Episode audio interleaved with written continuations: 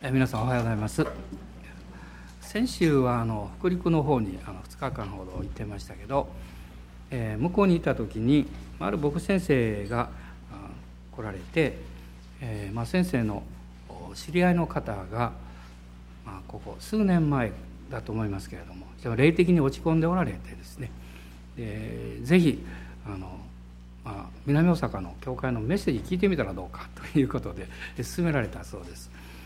でその方たちがあのメッセージを聞かれて、まあ、非常にこう、まあ、霊的に回復されたというか力を受けられてで今なんとですねあの祝福されて進学校で献身して学んでいらっしゃるんだそうです。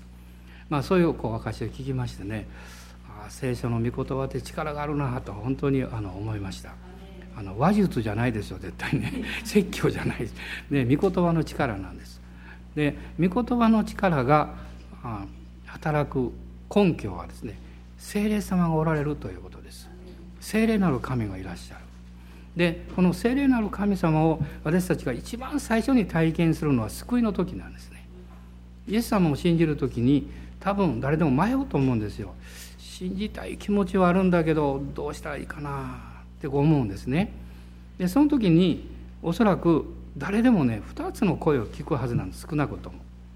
で一つはあのやめろっていう声ですね。あるいは伸ばしなさいってね。次のチャンスがあるだろう。でもそんなチャンスあるかどうか誰も分かんないですよ。で人はあのいつまで生きてるか分かんないですしね。でもう一つの声はねもう心配しないで信じなさいよっていうねそういう、まあ、安らぎの声というかね。でそっちの方が実は精霊の声なんです。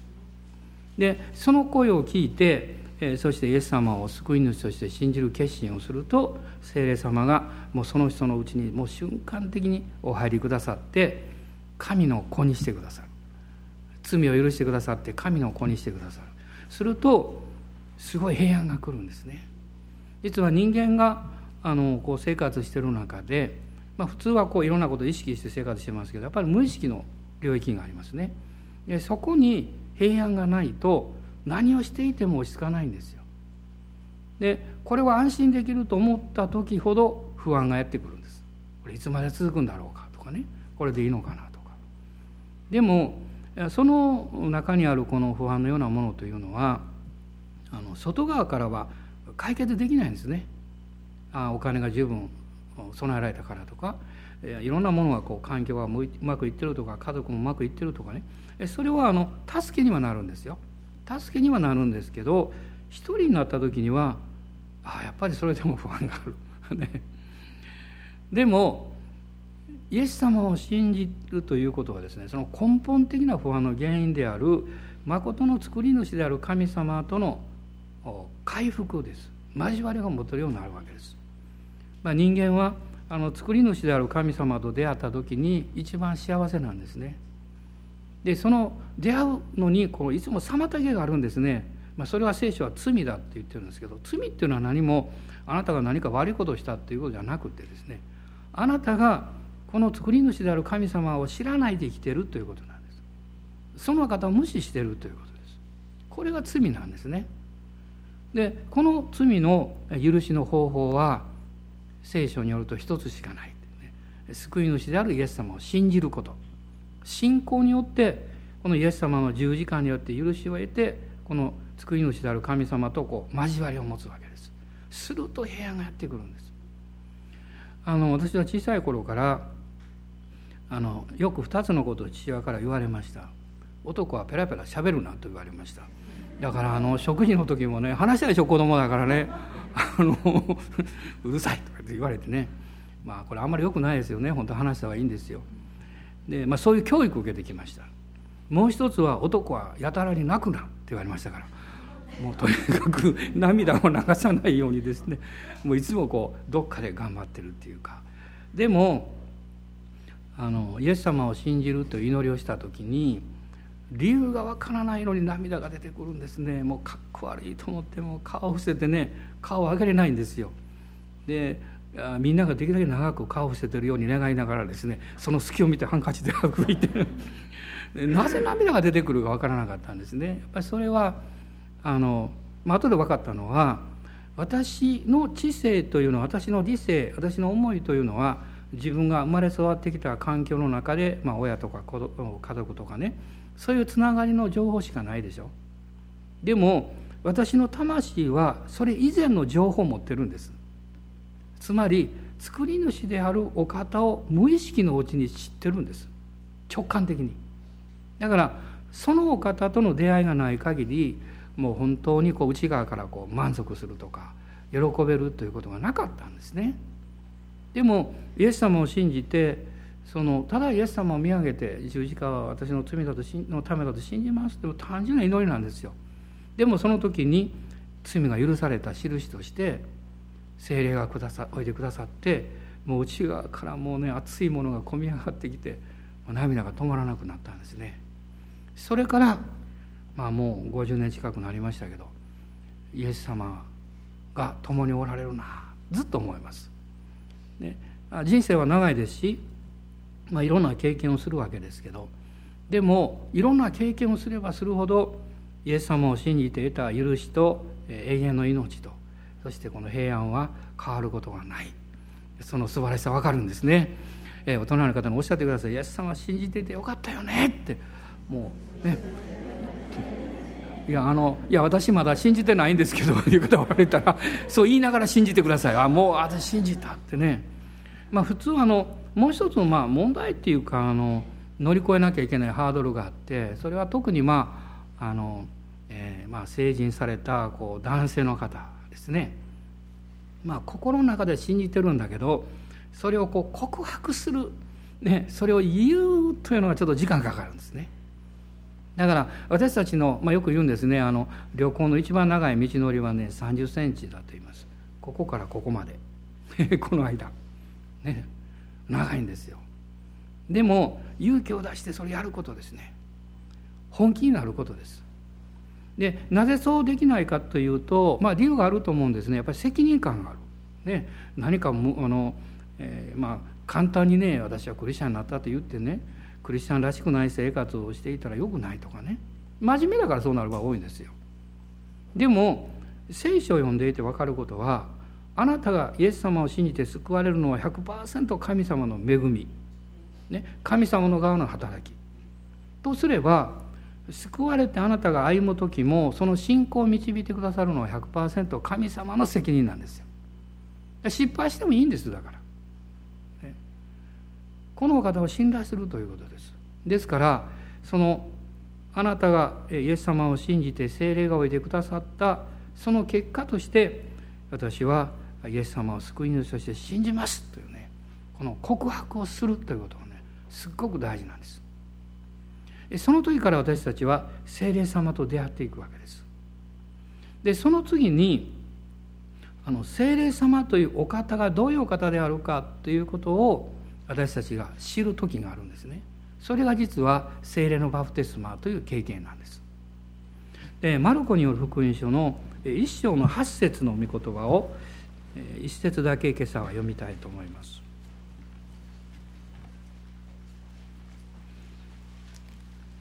マルコによる福音書の一章の八節。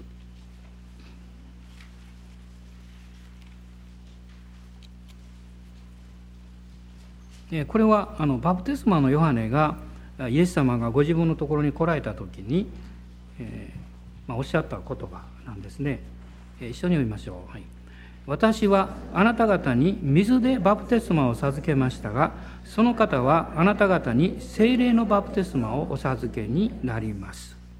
精霊のバプテスマ。まあこれはね初めて教会に行くと何のことかよく分かんないと思いますね。まあ、バプテスマという言葉でしたらある程度わかるかも分かりません。バプテスマっていうのはつけるっていう意味を持ってます、ね、浸すつけてしまう。だからあの実はあの浸すっていうのは内側も中側も浸かることなんですね。船が沈没して水の中に入って水が船の中に入る。これ浸かることです。であなたがお風呂に入ってお風呂の水を飲んでしまった。使ったんですね。まあこういう経験のことですね。でこのところは精霊のバプテスマって何のことなんだろう。で私はあの高校3年生の時にイエス様を信じて。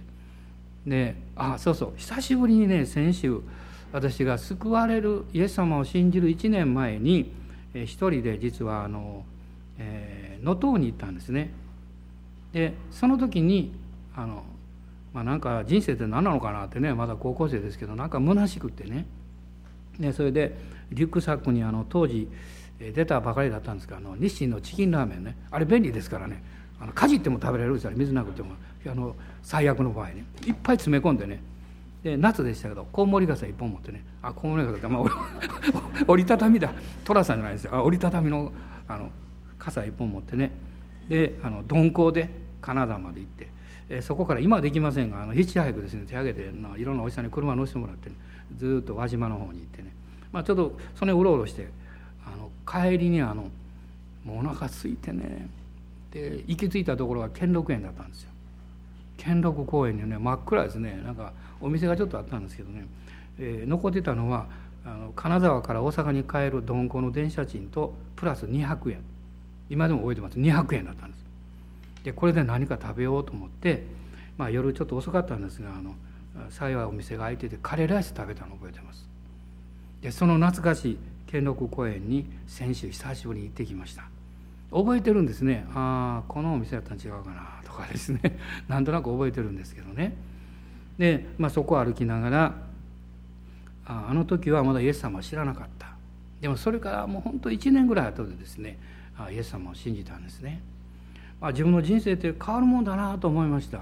であの時は虚しくってね何のために来たのかなって。自分の人生の意味を求めながら来たけど結局何も分からなかったってね。で帰ろうとしていた。でも今は違うんですね。今は私の人生の意味分かってるんですよ。私が何のために生きているか分かっているんですよ。私があの存在しているということは大切な目的があるということを知ってるんです、ね、自分を自分の価値を何というか知ってるんですね。これはすごいことじゃないでしょうかね。多くの人たちは自分の値打ち価値を探そうとしてるんです。でそういう場所を持ってますね。あなたは職場に行けば非常に重要視されるかも分かりません。あるいはある人は学校に行ったら誇れるかも分かんない。ある人は何かこう、えー、この作品を作れば褒めてもらえるかも分かりません。でも何もなかったらどうなんですよ。何にもない時。ね。ああ私は値打ちがある。私は愛されてる。素晴らしい。どういうふうに言ったら言えるんでしょう。ね。まあそれを今言うことできるんですよ、ね、イエス様を信じてるから。神様が愛してくださってるから。私の人生を導いてくださってるから、ね、そして救いの中で私にその経験を与えそして私のイエス様を信じるクリスチャン生活をずっと導いてくださってる方がこの聖霊様なんですね。でこの聖霊様によってバプテスマを受けるというふうに、えー、バプテスマのヨハネは言いました。で文字通りイエス様が洗礼を受けられた。あの洗礼を受けること大切なんですよ。あの洗礼は単なるあの印ではないんです。で洗礼を受ける時にあなたの信仰が明確にされるだけじゃなくってですね目に見えないこの生活の領域まあ霊的な領域と言いますけどねやっぱりそれがね何ていうか突破するんですね。今までのこの世的な考え方にこう包まれていた領域からその神の国の領域の雰囲気に入ることできるんですよ。だからあのその証拠に洗礼を受けることの何ていうか反対の思いが強いんです。値打ちがなければねどの場合でもそうですよ。値打ちのないところ行くのに誰も反対しませんよ。でもそこに行ったら何かが起こる素晴らしいことが起こるというのを分かってるとそのことを望まない者は反対するんですよ。そうでしょ。だからあなたがイエス様を信じる時に戸惑ったと思います。それは敵があなたが救われることを願ってないから。あなたが洗礼を受けようとすると躊躇させます。それは神の国の住民として生きる素晴らしさを体験させないようにしてるんです。その入り口のあの大きなことはやっぱり洗礼だと思いますね。そして、えー、洗礼を受けた、まあ、まあ洗礼を受ける前にこの経験する人もいるんだけどその、えー、それと同じもう一つはですねこの精霊による洗礼です。精霊による洗礼いわゆるバプテスマを受けるとイエス様おっしゃいました。で私はもちろんクリスチャンになったけどそういう意味全く分からなかったですよ。どういう意味なのかな？と思ってね。で分かったことはその精霊による洗礼バプテスマを受ける時に実はえー、新しい言葉を語ることができるということでした。このマルコによる福音書の16章を開いていただけますでしょうか？16章の17節。16章の17節です。一緒にどうぞ。信じる人々には次のような印が伴います。すなわち私の名によって悪霊を追い出し新しい言葉を語り。新しい言葉。まあこれを、まあ、新約聖書のこのパウロの書簡の中では威厳と言ってるわけです。とも威厳っていうこの言葉のイメージはねなんとなくキーな感じというか変な感じするんですけど、まあ、私は新しい言葉っていう表現の方が好きなんですね。でこの新しい言葉っていうのはあなたが学んでいないのに語れる言葉。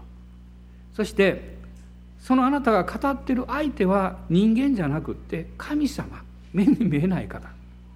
そしてもう一つ奇妙なことはあなたが語っているのに語っている意味がわからない。でもなんとなく語ろうとしていることは感じる。あの、まあ、私たちの,、まあ、あの孫ですね。あの下2人はまだ1歳児なんですよね。で時々その孫同士が向かい合って何か語ってるわけです。日本語でない言葉で語ってるんです。通じてるんですねあれ。不思議ですね。面白いですね、まあ、そういうのを見てるとですね本来コミュニケーションというのは言語じゃなくって言語の前にあるメッセージがあるということですよ。でそのメッセージを知性的にも理解させるために言語が発達してるんです。だから言語というものが仮に奪われてもですね人はコミュニケートできるんですね。コミュニケーション持てるんです。メッセージ持てるんですよ。だってあの小さな子供でもねあのあれでしょ？いわゆる体で表現しますよ、まあ、ジェスチャーとかボディーラングエージというかね。なんかそれなりに覚えていくわけですよ。祈ってほしい時はこうするんですよ。ね。不思議ですね。あの嬉しい時はニコッとするんです嬉しすぎに怖い顔しません絶対ね。だから何か表現できるメッセージを人は持っています。でそ そのねメッセージをね聖霊様はですね私たちのこう魂のメッセージを神様に伝える方法を与えてくれた。これが威厳なんですよ。この第一コリントの14章と開いていただけますか？第一コリントの14章。14章の2節です。14章の2節。えー、どうぞ。威厳を話す者は人に話すのではなく神に話すのです。というのは誰も聞いていないのに自分の霊で奥義を話すからです。私初め聞いた時にねなんかバカみたいなとなんかこう空を打つ検討というかなんか独り言喋るのかなと思ってました。そうじゃないんです。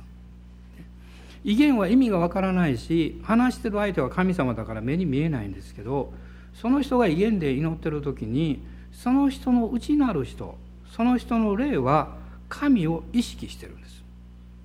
そのこれを霊意識というんですね。霊的なあなたの中にある存在者が霊的存在者を意識するんです。だからあなたの目やあなたの耳は特別にすぐ直接何か相手を意識できなくても構わないですね。でもし例えば皆さんがですね対話をしてあるいは会話をして面白くなかったらやめると思います。で何何もこう充実感がなかったらやめてしまうと思います。しかしあなたがこの新しい言葉でこの霊の言葉で神様と交わりを始めると見えないんですね。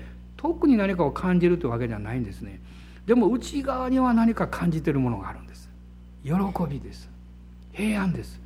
もう何とも言えないこう力強いものを感じるわけです。それはまるでこの泉があふれてくるような経験です。実はその時に今まで救われた時に精霊様があなたのうちにおられてでも精霊はおられるんだけどあなたは生活領域においてはあなたのこう魂いわゆるあなたの意志とかあなたの、まあ、まあ自我ですねそれが主導権を持ってこう生活していることがほとんどなんですよ。でイエス様を信じて救われてるんだけども生活の主導権は元通りあなたが持ってる。でも精霊のバプテスマはですねその主導権の入れ替えの体験をしてくれるんですよ。あ自分ではなくってイエス様なんだっていうことが分かるんですね。私はあの、まあ、結構真面目なクリスチャンだったんです。イエス様を信じて。ずっとね。でも行き詰まりました。霊的な危機っていうのは必ずクリスチャンには2つあるんです。一つは自分の罪に悩むということ。でイエス様を信じて許されてるのになんでこんな罪深いんだろうということ。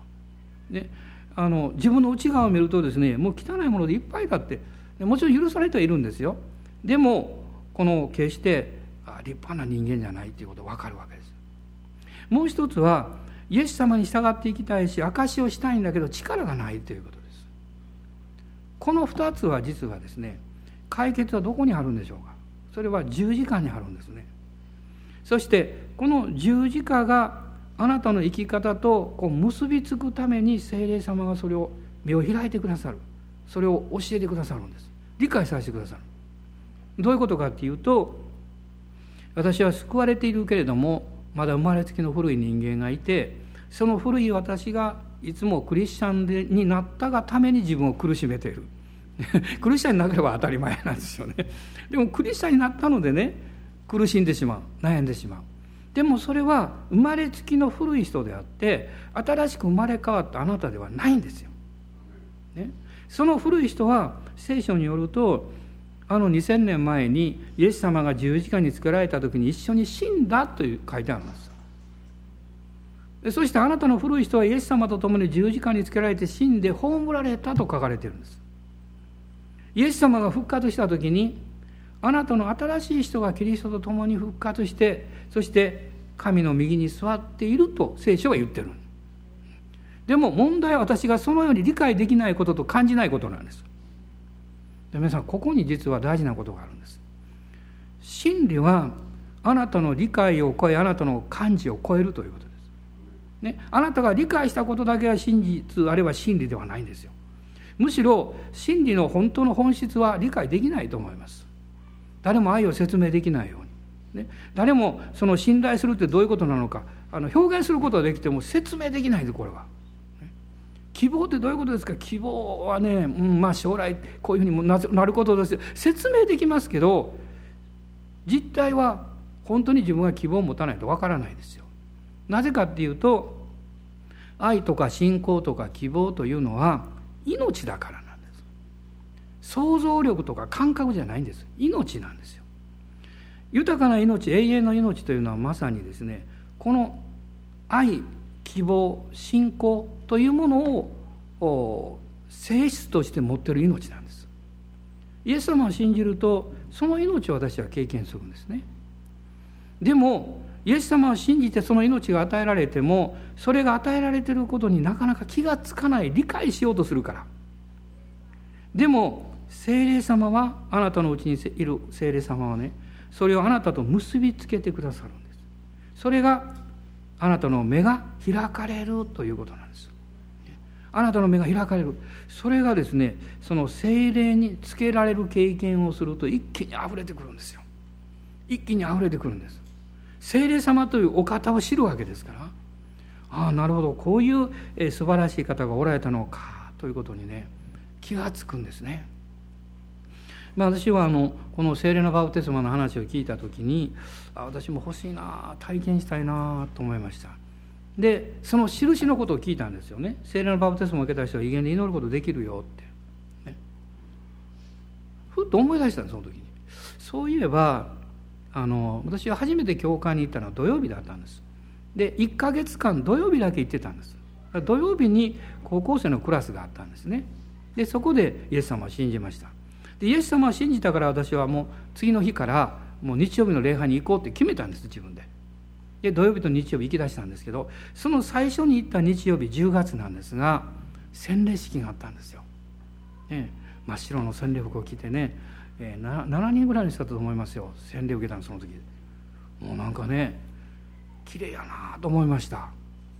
そして祈る時にですね私がこうこうこう頭を下げてると隣で隣の少年のおじさんが座っててですね。そのおじさんがね聞いたことのない言葉で何かお祈りしてるんですよ。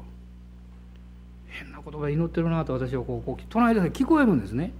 で私はその時思ったのはあこれきっとラテン語やろうなと思ったんです。なんとなくこうそういうイメージがあるんですよ。教会に行ったらラテン語 というねそういうイメージがあるんですね。何語かわからないから。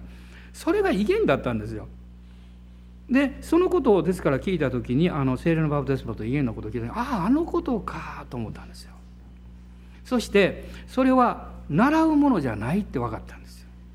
与えられるものだって、ね、それだったらね私も欲しいなと思ったんですね。でも、えー、私は大失敗をしました。それを得るために一生懸命努力しすぎたんです。真面目になりすぎた変な言い方するとね。宗教的になりすぎたんです、でもあなたがより立派なクリスチャンになろうとすればするほど宗教家になります。宗教的にならないでください。まあ、私は牧師と言われても別にあの OK ですけど宗教家と言われるとなんか嫌ですね。あのそんなこと言ってほしい。まあでもしょうがないですね。分類ではそうなるんでしょうね。でもあんま好きな言葉じゃないんですね。で聖霊様が私たちの人生におられるということはあなたがより何ていうかナチュラルなねこのありのまありのままっていう意味はあの良い意味でですよ。本当にあなたが自由で喜んで人生をこう歩むことができる。そういうあなた自身にあなたを変えてくださるんです。私たちはあまりにも環境によって教育によってあるいは自分の経験や自分の願望によって本物でない自分を作り上げようとします。そして苦しむんですね。もちろん本当でない自分の状況に侵されてしまうあのそこに置いてですねそうにならなきゃいけないようにさせられてしまうというかそういうこともあるでしょうね。ある時は思えないですよこの社会的に生きるということは。自分はそういうふうに置かれたくなかったのに、ね、誰か置いてしまったってね。でも本来そうじゃない。私たちは全てありのままに生きるわけにできないですよ。でもあなたが自分の人生の中でずっと本当でないあなたを持ち続けたらあなたは不幸ですよ。たとえ大成功しても不幸ですよ。孤独の中に死んでいきますよ。でも本当に幸せな人はありのままの自分本来の自分というものをそのまま表現できる場所を持ってるっていうことです。それはどこにあるんでしょうか。それは神様の臨在の家にあるんですよ。神様と交わる時にねそして兄弟姉妹たちと主を崇める時にそこにあなたはもうのびのびとね本当の自分を出せるんです。私は教会に行って驚いたことは教会の中には年齢の違い男女の違い、ね、性格の違いはあるけれども、ね、職業のがどうだからどうだとか教育をこの人受けてるからどうだとかそういう違いがないんだっていうことでした。嬉しくてしょうがなかったです。私は一人っ子でしたから余計そう感じました。うわ家族たくさんできた。でも厄介やなと思いましたけどね一瞬ね。まあね付き合っていかなきゃいけないですからね。でもでも嬉しかったですね。あそうかと思ってね。そしてこう思いました。天国に行っても一緒だったら地上にいる間仲良くしとこうと思いました。ね、今ここで仲良くしとかなかったらね、まあ、天国で喧嘩はないですけど何となく気まずいかも分かりませんね。お互い知ってるんですからね。ねなんとなく謝りたくなるかもしれません。ね 今のうち仲良くね、えー、本当に、えー、こういう家族としていきたいなって思いました。皆さん教会は理想的な場所じゃありません。問題もありますし戦いもありますしね。嫌な部分を見ることもあるでしょう。教会に行って嫌な経験をしたという方も、ね、おられるかもしれません。本当に謝りたいと思いますよ。でも教会は本来のこう聖書の言ってる教会っていうのはね二重の面があるんです。この人間としての弱さを持ってる部分があります。でもその中に新しく生まれた人々による家族キリストの体という教会があるんです。どうぞ皆さんがお互いを見る時にその人を見るだけじゃなくって新しく生まれたその人を見てあげてください。その人の今持たなきゃいけない課題じゃなくってその人が神様によって受けるであろう恵みと祝福を信じてその人を見てあげてください。否定的なこと言わないでください。いきなり朝会って顔色悪いですねとかそんなこと言わないでください。ねえ。朝おったらね「ああよかったです」ってね。ちょっとしんどそうでもねそんなこと言わないでね「ああ感謝です」とか言ってね。それ嘘じゃないでしょ。それは神様がそうしてくださるんだから。そして私の生活はそのように歩むように導かれています。聖霊様はあなたを幸せにしたいんです。今日このメッセージを通してこれから数週間語るタイトルが分かりました。精霊を知るということを話していきたいと思います、ね、こんなに素晴らしい方を知らないで私たちはどうして宗教的な自分でこう自分をこう締め付けるようなねクリスチャン生活をするんでしょう。それはまさにまああの宝刀息子の話の兄のような生き方ですよね。兄のような。そうじゃないです。私たちは弟でいいんですよ。のびのびと「お父さん!」ね。そう言ったらいいんです。さっきまでは私は息子と呼ばれる資格はありませんって言ってた本人が「会うなりお父さん!」って言ってるんですから。懐かしい懐かましいっていうかね。でもそれが実は子であるということの特権だと思います。子であるということ。今日私たちは聖霊様によってイエス様の十字架の救いを明確に受けてます、ね、明確に受けてます。それを信じましょう。そして自分の見る目も変えましょう。神様がイエス様を通してあなたを見ておられるように自分を見つめましょう。あなたの家族も。そしてまたイエス様を信じていない家族お友達を見てもその人がイエス様を信じたらこうなるだろうということを想像して見てあげてください。そうなりますから。立ち上がりましょう。ハレルヤ感謝します。今主を心から崇めたいと思います。私たちは自分の力でまあ自分の力である程度できますけどね。でも限界があります。自分の力の限界が来るとイライラしたり腹を立てたりします。あるいは逆に失望して惨めになったりします。それはあなたが土の器である弱い人間であるというまさに証拠だと思うんです。でも聖書はこう言っています。イエス様を信じる人はその弱い土の器の中に宝を持っている。この宝こそ私たちの主イエス様聖霊様そしてその方によって私たちを愛してくださった父なる神様の心を知るんです。父なる神様の心を知った時に私たちはただ泣くだけです。こんなものが許されて愛されて御子の尊い犠牲によって救われた。どうしていつまでぐずぐずしてるんでしょうか。どうしていつまで「はい」と素直に応答しないんでしょうか。精霊様の声にあなたが聞きしたかったならあなたは必ず幸せになります。御言葉に従ったならばあなたの人生から暗闇は出ていきます。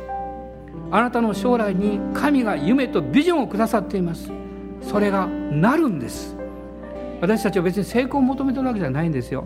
そうじゃなくって主がくださる豊かさ祝福を受ける権利があるということを知ってるんです。ですから神様に感謝します。主の皆あがめます。今日も幸いなタンザニアのお菓子をたくさん聞きました。本当に心がワクワクします。ワクワクします。すごいなと思います。この素晴らしい救い主を褒めたたえましょう。ハレルヤ今自由に主をあがめましょう。アーメンハレルヤ。アーメンハレルヤ。ハレルヤ。おハレルヤハレルヤ。主よ。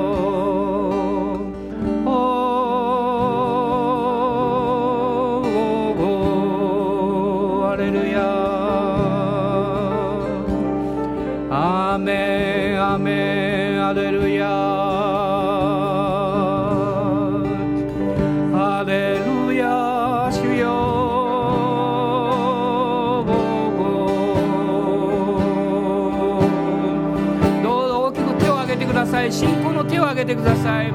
たくさん神様から祝福を受け取りましょう。アメンアメン。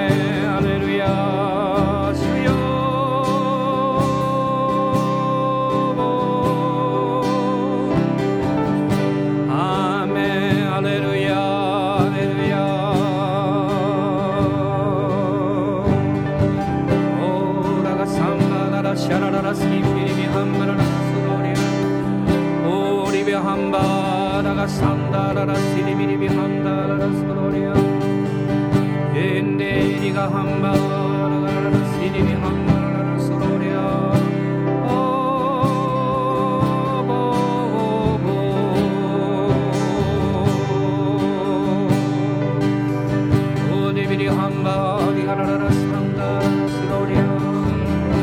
主の光の中にあなたの生活を置いてください暗闇は逃げていきます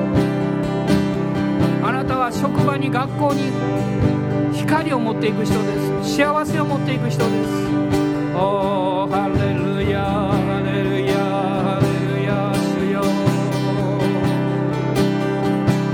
今日イエス様を主と告白しましょう。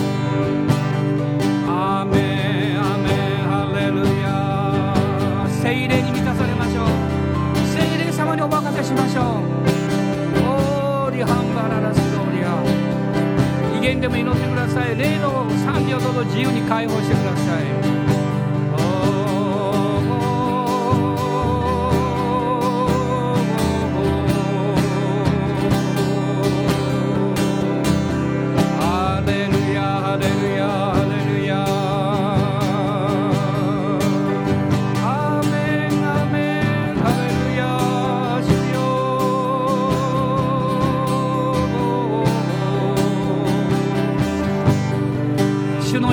受け取りましょう。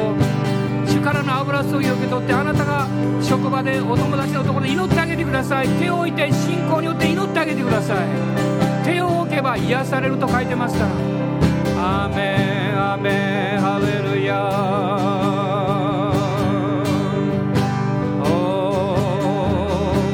あなたの周りに不機嫌な人がいたらあなたは声を出さないでその背後にある悪しき力に出ていけと命じてください。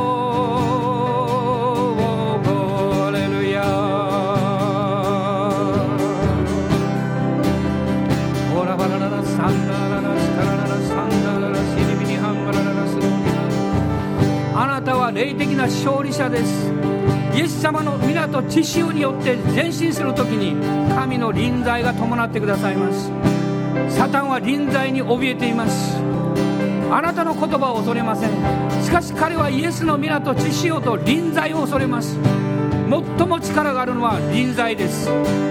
あなたが主を礼拝するときに神の臨在があなたから流れていきます。なぜならあなたのうちに聖霊なる神がおられるからです。ヤハレルヤオーラがサンバラララスローリア。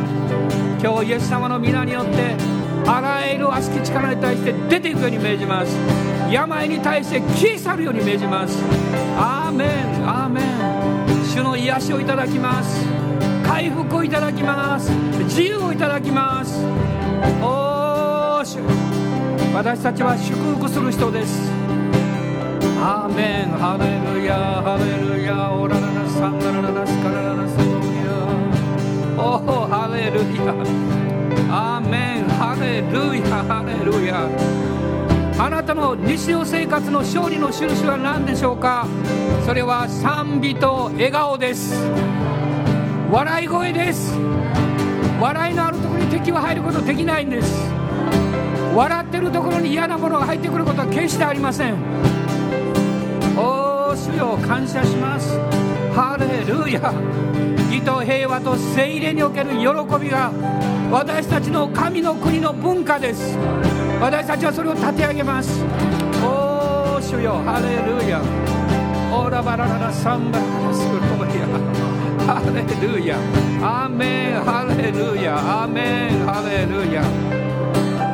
オーラがサンバラララスローリア。オーリハンバラララスローリア。どうぞ皆さん笑ってみてください。笑ってみてください。おーハレルヤ。皆さん私たちは変な人と思われてもいいでしょう。おーハレルヤ。オーラララサンバララスローリア。アーメンアーメン。おー主を感謝します。ハレルヤ。おーハレルヤ。あなたが聖霊に満たされて笑う時に病は癒されますよ。暗闇は逃げていきますよ。悪霊は逃げ去っていきます。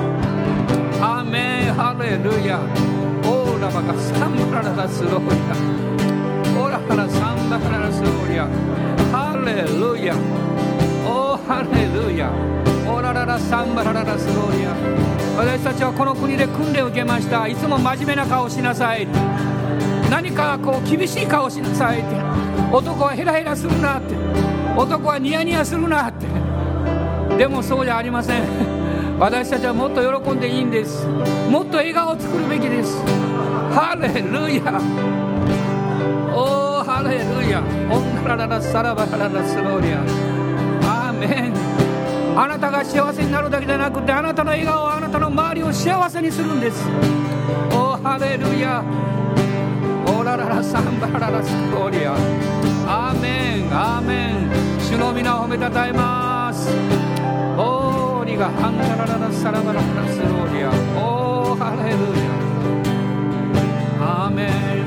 今日このメッセージを聞かれる全ての人またインターネットで多くの人がメッセージを聞いてらっしゃいます。その人たちもイエスの皆によって祝福します。恐れや暗闇が逃げ去るように命じます。主からの喜びと笑顔で満ちるように宣言します。メン神への感謝と賛美と臨在が満ちるように宣言します。アーメンハレルヤ。恐怖的な思いから解放されます。自分を責める思いから解放されます。おお主よ。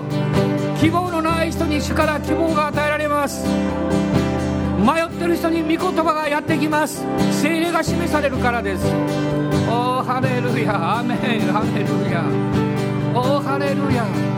悔い改めて献身しましょう。不信仰を悔い改めて偶像から離れてこのような影響に対してノーと言って主に従う決断をしましょう。おおハレルヤ。主が性別してくださいます。主が清めてくださいます。主が惜しも惜しげもなく油を注いでくださいます。汚れてる器に油を注がれません。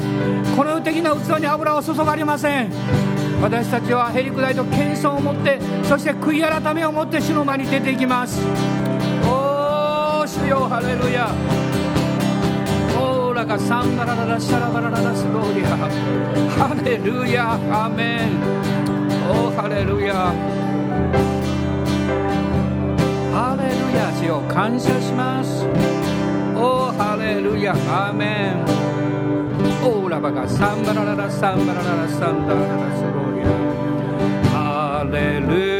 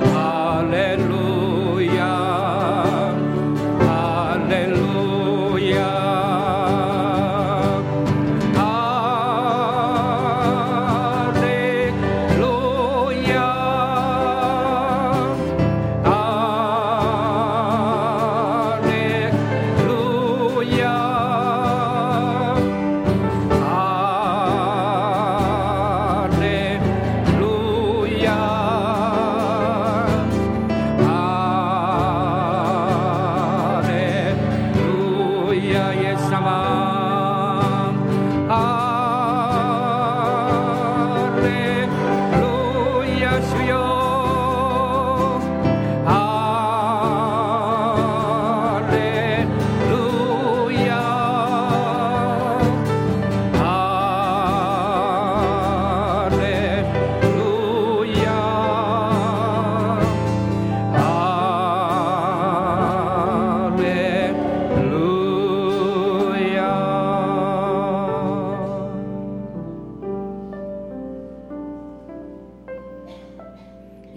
らく総額の中で今精霊が語っていらっしゃいます。それをどうぞ皆さん聞いてください。